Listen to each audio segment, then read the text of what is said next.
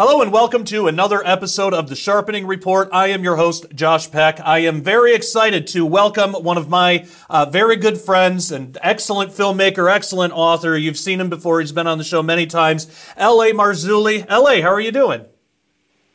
I'm doing great, Josh. Thanks so much for having me on the show. And by the way, your your film, Silent Cry, is, is a must see. So there you go. Oh, thank you. I appreciate that. Hey, and for the audience, if they're interested in getting that, uh, you're carrying it on your website right now. So they can get the movies that we're going to be talking about tonight. They can get your movies and they can pick up Silent Cry there too.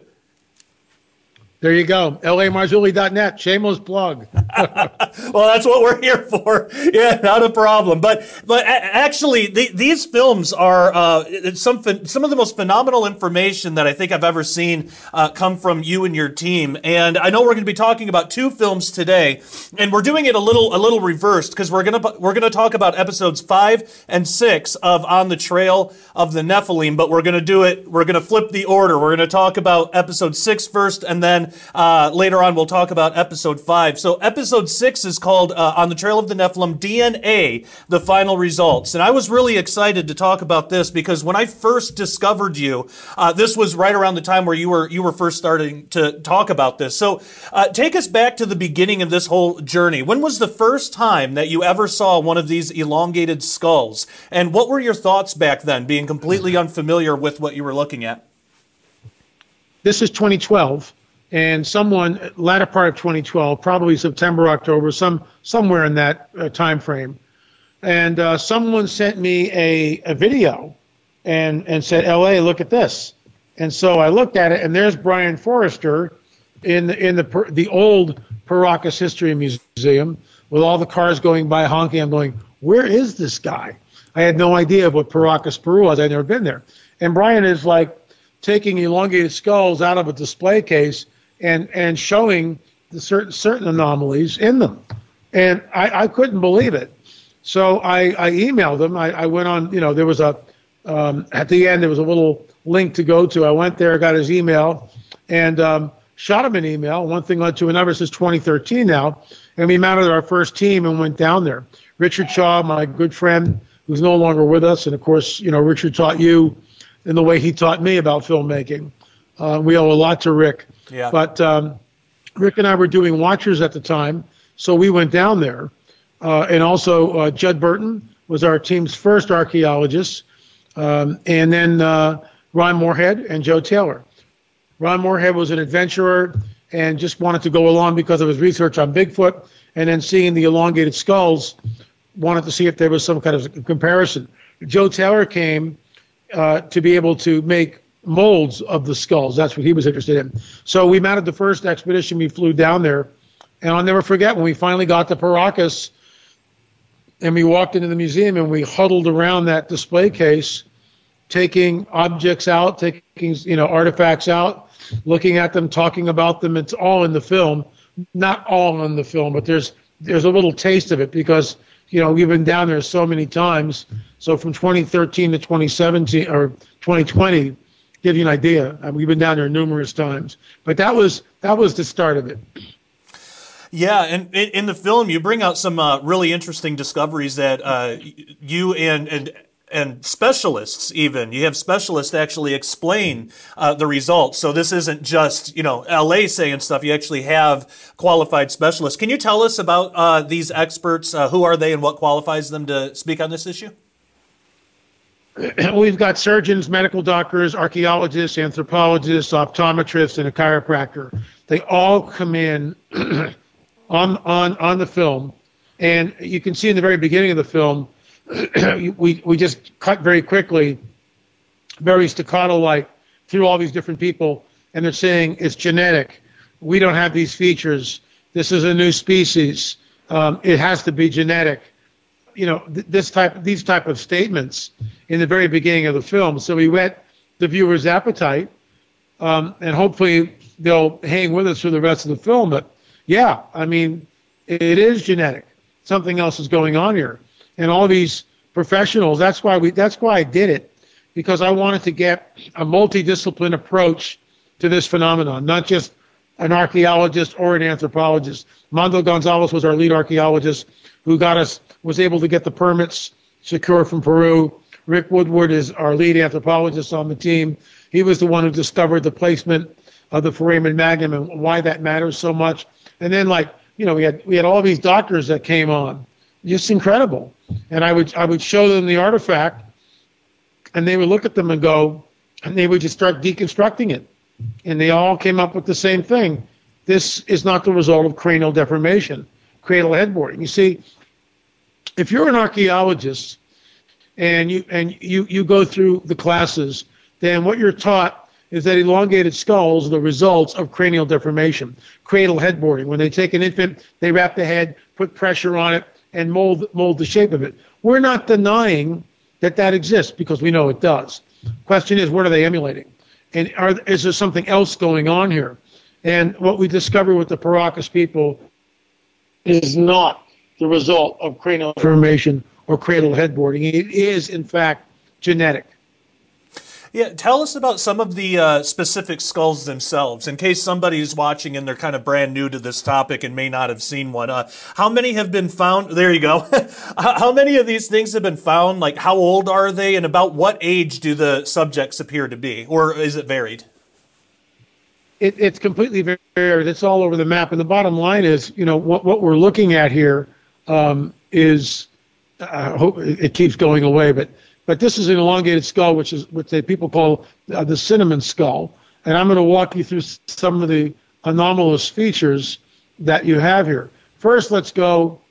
And my background is not helping. Can you still see the skull? Yeah, it keeps disappearing. It disappearing? It's probably it's probably reflecting your uh, okay. uh, green screen. Yeah.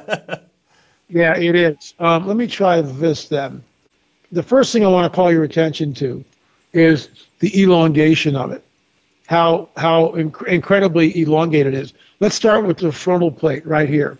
Notice how absolutely large, much larger than mine. I mean, I'm going to put it put it I'm going to put it next to mine, my head, and, and it gives you an idea what you're looking at here. Uh, and then and then look at look at the way this people say, well, that's because they bound the head here, or they bound the head here. Well, not so fast, citizen. You know, that's that's all conjecture. We're looking at this and we're saying it's all, all wrong. Many of the Paracas skulls did not have a sagittal suture.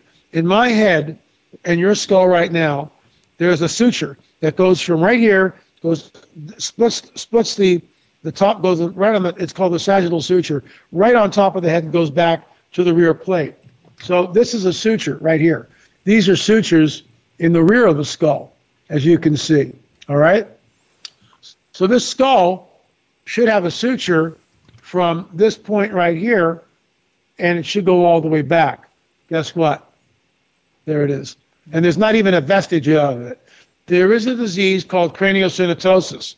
But when craniosynostosis occurs, you usually get something that looks like this. It'll it'll kind of ridge up where that was, where the suture once was. You'll still see vestiges of it. Here, you don't see anything, not not even remotely a trace. So, the first thing is there's no sagittal suture. And the suturing of the rest of the skull is basically all wrong. One of the biggest smoking guns that we discovered, and this is the work of our anthropologist, Rick Woodward, that when he examined, I sent him four or five molds. And by the way, the mold you're looking at was done by Joe Taylor. Uh, he molded all the skulls, including this one. He's an expert at it. So what, what, what Rick discovered was, let's turn the skull over and look at the bottom, base of a skull, which is what he did. This hole right here, and uh, Joe has created a, a hole so he could put the dowel in it. But you can see that the outer rim is where the foramen magnum would be, right there. So he's filled it in and made a hole. But this is where the foramen magnum sits on this creature. Well, it's all wrong. The foramen magnum should be here in the center of the skull. You cannot move the foramen magnum through cradle headboarding. In other words, this thing is, is already determined before birth in the womb. So it's here. It's all the way in the back.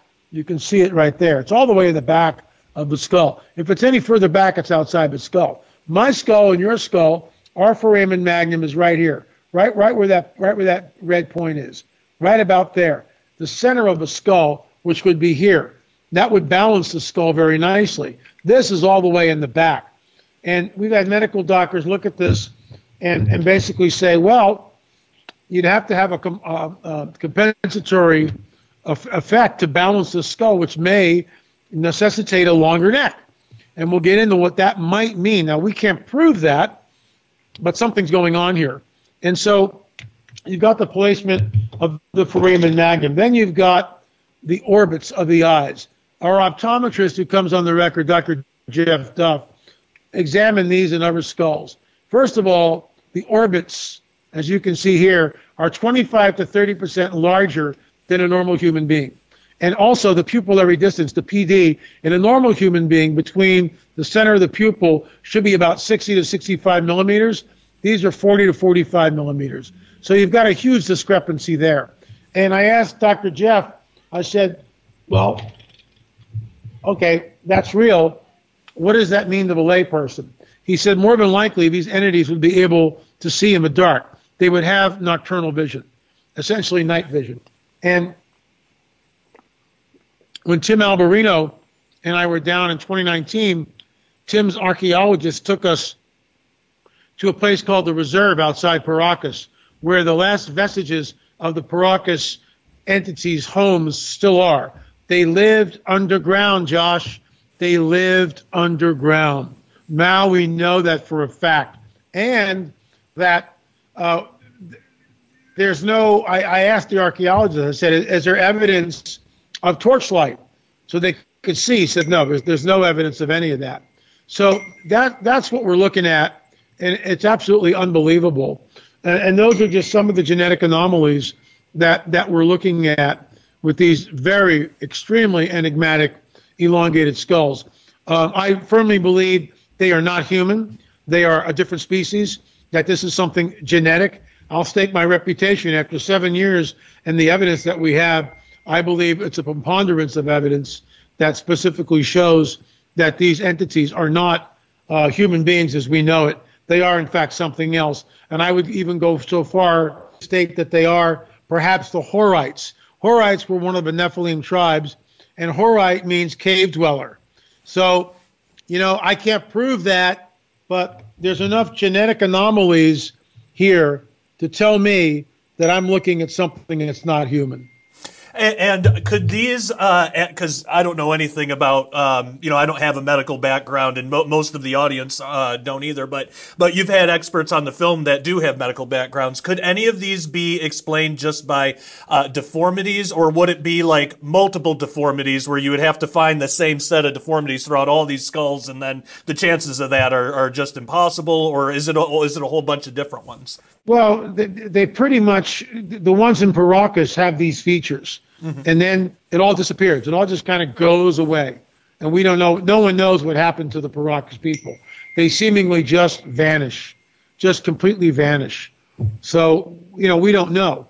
But we know enough that we've seen many of the Paracas skulls without a sagittal suture and the foramen magnum being pushed all the way back to the rear, the occipital plate, the rear of the skull. Right. So we know that something is going on. And, um, you know, it's it's not the status quo by any means. Right, because usually with genetic deformities, you'll have like you know one out of a million or something like that that has something weird with their skeleton. It's okay for me to say that because I'm I'm actually of that group. I'm in I'm a one in a million case with Trevor's disease. So it, you know when my time comes and people uh, dig up my bones, uh, you know in a thousand years or whatever, there's going to be something strange. But what they're not going to find, what they're not going to find is several other people with the same thing next to me. You know, usually those cases are like one one in a million. So it, it seems like if this was just a genetic deformity and it wasn't anything abnormal, that you would find maybe one or two, or and they would be far apart. But it seems like there's a lot of these things, and they all have the same strange uh, features. Is is that what leads you to believe that this is something other than human?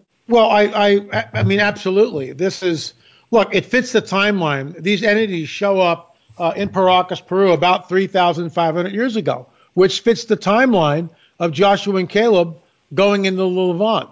I mean, we know it. We don't know the precise date, but they're not they're not Amerindians, and our DNA samples that we took specifically show that. I mean, you know, how many DNA samples do we have to take before academia takes notice? But they don't want to take notice because they have their own agenda. They're not interested in the truth. They're interested in upholding their agenda, with all due respect. We took 58 samples, DNA samples. Mondo and I went down there. We were in full lab gear. Our, our heads were covered. We had eyeglasses on, you know, masks on, full on lab suits, double arms, gloves, the whole nine yards. And we changed out of those lab suits for every single skull that we took samples of. We took samples of 18 different elongated skulls, nine from the Ica Museum, nine from Senior Juan's Museum. And the results were all over the map. But we had enough of them, enough of the skulls to show a Eastern European, European, Middle Eastern, um, you know, an anomaly, haplogroup, which comes from the female side of the family. So, you know, out of the 58 samples we took, 28 of them sequenced. Out of the 28, a preponderance of them showed a Middle Eastern slash, um, you know, European haplogroup from the maternal side, from the mother's side, mitochondrial DNA. And that rewrites history. But they don't want that to rewrite history. As far as I know, our team is the only team on record that has that type of, you know, 18 different skulls and and with 58 samples. Nobody else has done that. There was one guy from UCLA which claimed to have done that, but when we pressed him, how many elongated skulls from Paracas did you actually test? He completely went dark, and that's the way the game is played. Uh, they're not, you know, everybody's fighting for tenure and money, and and not very many people are looking for the truth. I'm looking for the truth. If I'm wrong, I'll admit it. But the DNA and the machine doesn't lie. You put the sample in the machine, the machine doesn't care about my worldview or my personal beliefs or what I uphold and, and believe is true. You care less. It spits out the data. And that's what we reported. We report the data. In the film, we show it. And again, um, many of the, of the skulls showed a Middle Eastern European haplogroup that rewrites history. The skeptics will say, well, no, it doesn't. Prove me wrong. You go out, you go down to Peru, you get the permits, you do your own tests, and then tell us where we're going wrong. Just don't sit there behind your armchair and say, oh, it was all contaminated. Because if it was contaminated, we would have had nuclear DNA. We had no nuclear DNA. So that that's the straw man argument, so easy to make by the critics, but it holds no weight. Yeah, absolutely. And I definitely want to get more into the DNA. But first, you said something really interesting. You mentioned something about long necks, that it would require a long neck to support this kind of uh, skull with where the placement is. And even in some ancient drawings, like you, you look at the ancient Egyptians and their and how they're portrayed. I mean, they have these long skulls, and it, it seems like their head is like way back, just you know, maybe for balance. I don't know. But what what would the neck structure have to have to look like to even be able to have a skull? like this work on uh, a type of humanoid body? Yeah, and we've got medical doctors, and again, our, our anthropologists, our chiropractor, um, Malcolm comes on, and basically, it, w- it would ha- it would necessitate a longer neck uh, at, at some level to balance this thing. Otherwise, look, according to, and we show this in the film, where the skull is, it would be like this, looking down. Okay, just based on where the foramen magnum is. It would be looking down like this. So you can't have that. So it's got to have a longer neck to balance it. And that's what we think happened. We think it had a longer neck. And what's interesting, the Anakim, which is one of the Nephilim tribes in the Levant, when Joshua and Caleb um, pressed the conquest of Canaan, uh, Anakim means long neck. So there you go. yeah, no kidding. And um, now I know we can't reveal everything. We got, we got, you know, it, it's it's a long movie. It's a great movie, and people got to get the movie to get all the results. Uh, but um, you you tell the you go through the whole journey of uh, trying to get this DNA examined. Um, and you you just talked about a little bit about it, but how, how did you extract DNA from it? What was the process like? And, and uh, what, what labs did you send it to? Did they even know what they were receiving, or did you give it to them anonymously? How how did that whole process work? We gave um, samples to one lab, which won't have anything to do with us anymore, uh, here in the States. Actually, two labs. They won't touch us with a 10 foot pole, which is discriminatory. Yeah. Why, why are you discriminating against me? I, I, have, I have permits. I did it legally, and you won't test my samples. I mean, I could go to a court of law and say these people are discriminating against me because of my religious belief, because that's what it is. If I wasn't a Christian, right, and, and looking at the biblical narrative, they, they would be more than welcome to have me come in. But because I'm a born again, spirit filled Christian, and my hypothesis, which is the scientific method, is that these are the remnants of the Nephilim, they don't want anything to do with me. That's discriminating.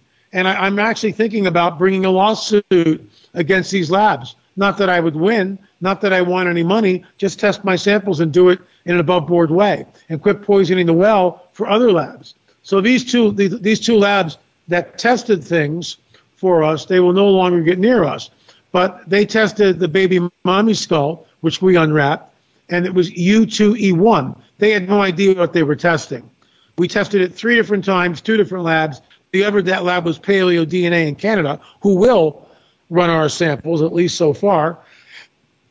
And it came back again, three different tests, two different labs, U2E1, which is Eastern Europe. Well, that rewrites history. Now you can say you can give me the straw man argument. Oh, it's contaminated. Well, why is it contaminated? You know, why why do we believe that you say it's contaminated? We say it's not. So who who are we to believe when our protocols were stringent and above board and as good as anybody else could do? And we did, we did the test three different times, two different labs. So what's it contaminated with? That's Eastern European. That shouldn't be there. It should not be there, and yet it's there. So, and that wasn't that wasn't the only skull. The other two skulls that came from that same grave, we also tested. They came up U2E1. Apparently, it was like a family grave, and we had samples of all three, and they all came back U2, U2E1. So there you go. I was going to ask you what what is the most shocking thing that came out, but I do want to I do want to uh, have people get the movie. So what what was the second most shocking thing that uh, came out in uh, this film? well, I mean, I mean, to me, the Foramen Magnum uh, is is a smoking gun. The placement of the Foramen Magnum is a smoking gun. There's no doubt about it. But when you and remember, as, and you're an editor, you're a director, so you know you know what we go through. Oh yeah. We watch and watch and watch and watch and watch and go over and over and over again. We live and breathe the film until it's done. Um, and so there were many aha moments, but it, it just got to the point, and you can call it brainwashing myself, but I got to the point where I just went, there's just a, a preponderance of evidence that point to a genetic aberration, a new species, something that is not human. It's not human. So it was sort of like a culmination of everything, all the experts, all these different disciplines brought to bear on on the elongated skulls that just I just went, oh my gosh, it's true. Now the academia may never embrace it. I really don't care. I've done my homework, um, and by the way, you know this this wasn't some afternoon lark. This was a seven-year study, on and off seven year study, and it cost tens of thousands of dollars. And I want to thank our donors who still remain anonymous for it was a couple that gave us lots and lots and lots of money to be able to do this. We were able to mount the teams to go down to Peru, and every time you go down there, it's 15 to 20 grand with three or four or five people. If it's five, it's more, you know, and, and, and all this stuff. Um, labs are not cheap, so it, it adds up and uh, we, we, went through a lot of money. But I think the results speak for themselves. That um, you know, we what we uncovered, in my opinion, were either the Anakim or the Horites. People go, well, the Nephilim were giants. No, some of them were giants, not all. And that's why there's different different tribes that seem to have different characteristics. In other words, Anakim means long neck. It doesn't necessarily mean giant but we know that the Giants were there. So it's not either or, it's both and. And unfortunately, more more information needs to be uncovered. But when these things are uncovered, it's immediately, you know, swept under the rug, whisked away to some museum, and, and the public never hears about it. So, you know, our team was really the first team to go in and uh, and and look at these very enigmatic skulls, weigh in on them, and then report back, and that's all in the film. Well, it's a, ve- it's a very well put together film. You you and your team did a phenomenal job. Um, I really believe that Richard would have been. Uh, oh, you're welcome. I, I, really believe Richard would have been proud of that, and I, I loved the the uh, memorial at the end that you guys put in there. Beautifully done. Um, where can Thank people? Uh, Thank you. Absolutely. Uh, where can people find the movie, and uh, where can they follow you online and support you? Well, there's there's two ways to get it. If you want to get the hard copy, you go to lamarzulli.net, lamarzulli.net, and you can buy. Um, there's now six episodes in the series. I'm working on number seven and eight, and uh, you can procure the hard copies. If you want instant gratification, our streaming site, streaming.lamarzulli.net, streaming.lamarzulli.net. You can download all six and, and binge watch them for under $25, I think. So pretty cool. Awesome, fantastic. Well, I highly suggest everybody watching go and do that. Uh, we got a lot more to talk about because LA also has another film, episode five, Axis Mundi, the Mundi, the center of the world, but we are going to save that for members only. So if you're not a member, head on over to dailyrenegade.com and get a membership today. It's only $10 a month or $100 a year. If you can afford it, get that because then you get two months for free. You just pay for it once. You don't have to think about it for a whole year. It's a great deal. And uh, just just a reminder, we're doing that because YouTube got in the nasty habit of deleting our videos. We want to be able to protect our content. We want to be able to say whatever we want to say when we want to say it. Uh, and Christianity, just by nature, is controversial to the world. So if we want the freedom to be able to uh, speak our minds and spread the gospel of Jesus Christ uh, to any and all who will listen, sometimes it costs money to do that. So uh, in order to house our videos, we do that over at dailyrenegade.com, uh, where YouTube can't touch it. They probably will uh, delete this channel because they deleted our last one.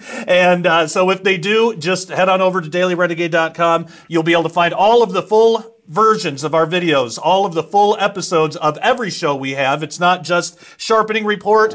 Uh, we also have um, JPD Weekly. We have Christian Contrarian with Gary Wayne. We have uh, Christian Marauder with uh, Bryan Melvin, several others. Make sure you check that out, dailyrenegade.com. All right, if you are a member, hold on the line. And everybody viewing for free, thank you so much. And until next time, take care and God bless.